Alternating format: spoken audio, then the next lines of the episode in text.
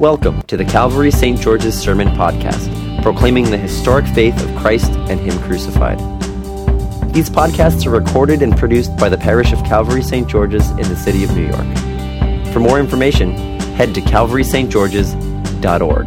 Were the whole realm of nature mine, that were an offering far too small, love so amazing, so divine, demands my soul, my life, my all through Jesus Christ our Lord.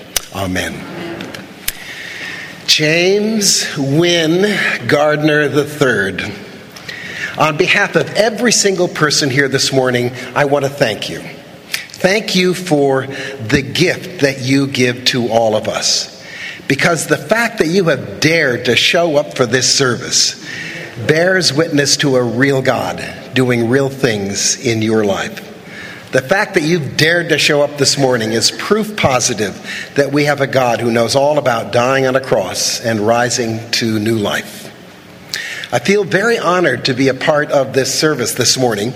I'm honored partly because I'm such a fan of the uh, Cathedral Church of the Advent, and I'm so thankful for the ministry of this outpost of God's kingdom. I'm also here partly to represent all of your sisters and brothers in Christ from Calvary St. George's Church in New York City. It's the church where Jay will begin his ordained ministry this summer. I'm also here in part because it's such a privilege to be Jay's friend.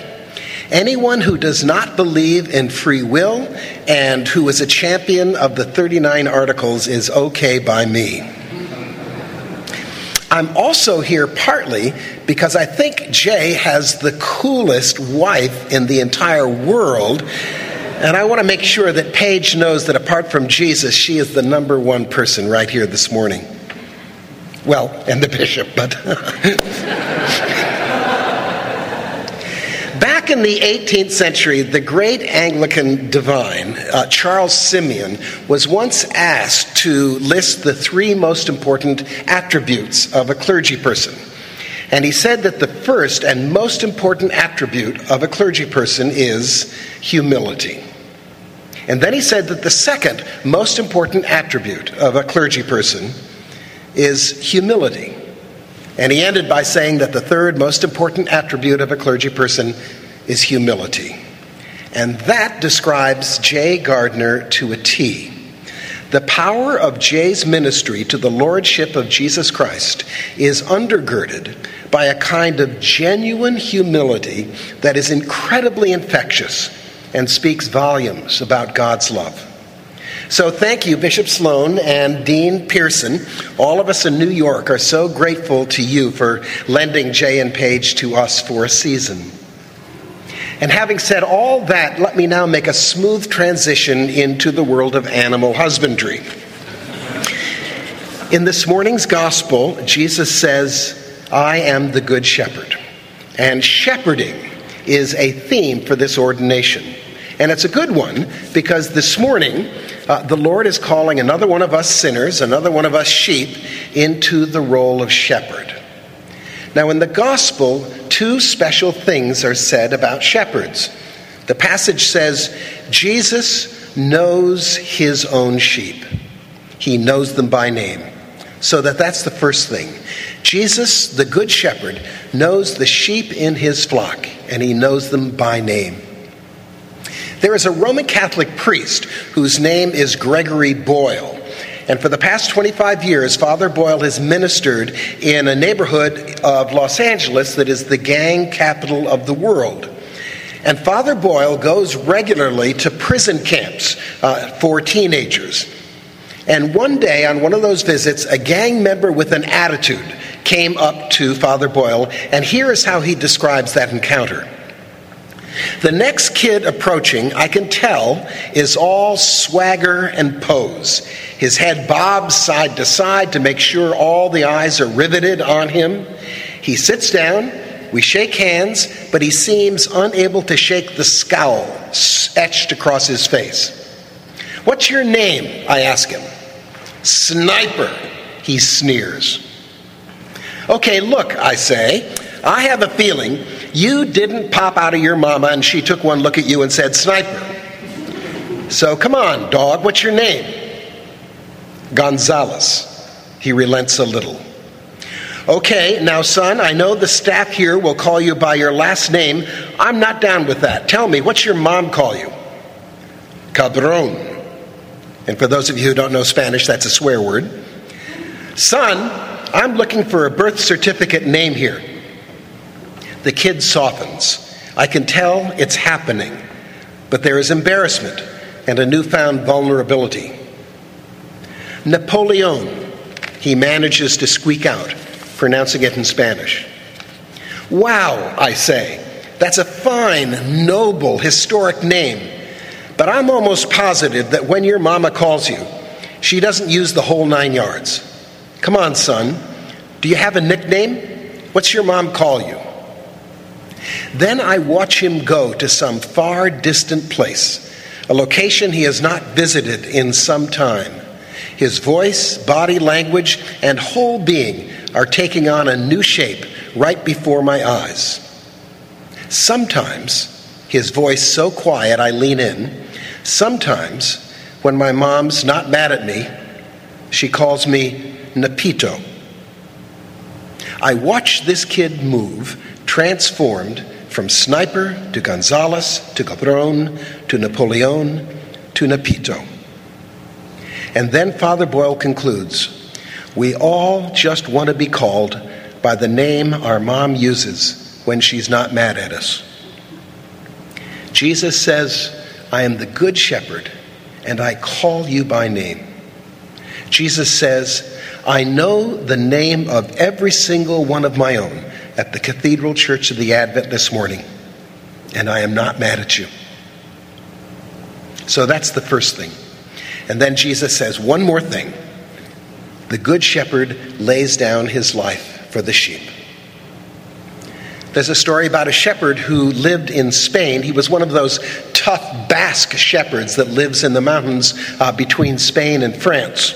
And late one fall, this shepherd and his flock were caught high up in the mountains in an early winter blizzard.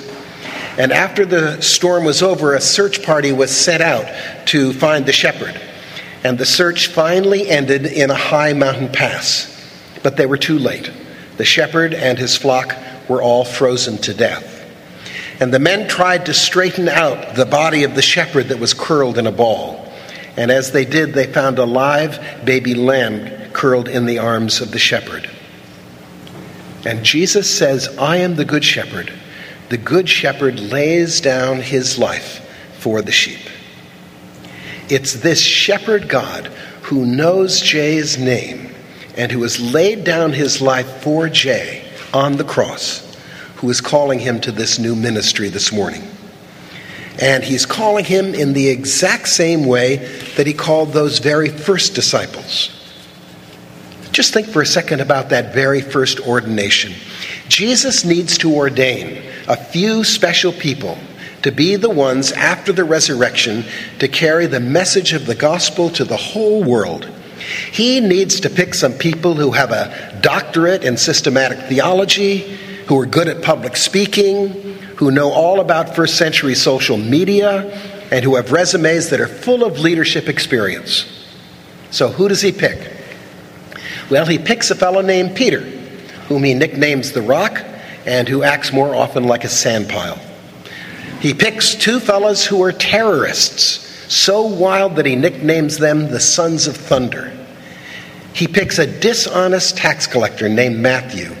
He picks a sinful woman named Mary Magdalene.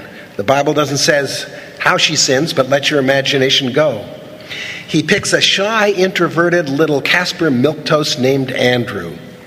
He picks a woman named Martha who always looks on the dark side of things, the glass half empty. And he picks a fat little man named Zacchaeus who makes a living receiving kickbacks. And finally, there's that close minded fellow named Thomas. These are the wayward sheep that are handpicked by Jesus to change the world. And what is it that makes those first disciples acceptable? It's not finally their own qualifications or how they did on the GOEs. They are called by Jesus simply because he loves them. And because he has proven that love by bearing the weight of their brokenness on his own shoulders on the cross, and because he knows what they may become in the power of his love. That's how Jay is called this morning. Because Jay's life has been claimed by the one who died for him on the cross, and because Jay's heart has been captured by the one who's conquered death, and because Jay's spirit has been taken over by the one who moves us from law to grace, from judgment to mercy, from condemnation to forgiveness. Because of all that, Jay begins a new adventure of faith this morning. And all of us here have the privilege of traveling with him into this adventure. So I want to close with one last little picture of this love of our shepherd God that's offered to Jay and to all of us this morning. There's a priest named Michael Himes who was a professor of theology at Boston College. My bishop in Western Massachusetts had him as a professor when he was at seminary. Michael is a gifted, popular speaker and preacher, and he's invited uh, to speak and give lectures and sermons all over the country. Some years ago, Michael's mother began to descend into Alzheimer's. And several years ago, when his mother went into a nursing facility for people with Alzheimer's, Michael stopped accepting invitations to pre- speak and to preach. And instead, he had dinner and spent the evening with his mother every single night. After dinner, he would turn on the television, they'd watch a game show together, then he'd kiss his mom goodnight and go home. And through it all, his mother would never say a single word. Michael's mom died three years ago. And when my bishop called up Michael to offer his condolences, Michael told him of something that happened about two years before his mom died, when the Alzheimer's was progressing rapidly. At the end of one of those evening visits, Michael turned to his mother and he said, Do you know who I am? Do you know my name? And his mother sat silently for a long time. Michael could see that she was thinking as hard as she could, trying to remember. And finally, she looked up at Michael and she said, I don't know your name. I don't know who you are, but I know that you love me. As Jay begins a new ministry this morning, and as you and I are here with him, the only thing that we can finally count on and fully count on is that we are loved by our shepherd God. And that is enough. So may we simply lean back and entrust ourselves to that love that will not let us go. May you and I know today how much Jesus, the Good Shepherd, knows us by name and is not mad at us. May you and I know today how much the Good Shepherd has laid down his life for us on the cross. And as for you, Jay, James Wynn Gardner III, you are stuck not only with our shepherd God loving you 100%, but with all of us as well, loving you the best we can. And from this moment on, through thick and thin, may you remember, as C.S. Lewis puts it, that joy is the serious business of heaven. Our shepherd God has brought you thus far. And as St. Paul puts it, we're 100% sure that he who began a good work in you will be, bring it to completion at the day of Jesus Christ. Amen. Thank you for listening to our sermon podcast, produced and recorded at the parish of Calvary St. George's in the city of New York. If you feel led to support the continuing ministry of the parish, you can make an online donation at calvarystgeorges.org slash giving. Thank you.